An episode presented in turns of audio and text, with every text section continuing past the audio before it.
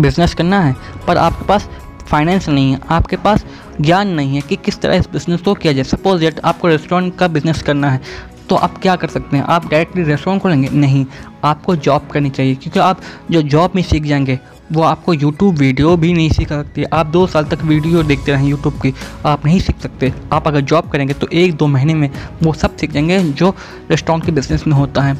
तो आप कब कर रहे हैं? जॉब जॉब करने से दो फ़ायदे हैं। एक तो आपकी अर्निंग होगी और दूसरी जो ज्ञान मिलेगा, वो आपके आने वाले बिज़नेस में, यानी जो आप बिज़नेस करना चाहते हैं, उस बिज़नेस में बहुत ही फ़ायदा देगा। क्योंकि जो गलतियाँ आप बिगनर स्टेज पर करेंगे, उससे बेहतर है कि आप जॉब करके वो सब सीख जाइए। और आपको जो जॉब सिखा सकता है, वो यूट्यूब वीडियो पॉडकास्ट कभी नहीं सिखा सकता। तो जाइए जॉब कीजिए और जैसी भी जॉब मिले, कर लीजिए। और अपनी अर्निंग स्टार्ट कीजिए।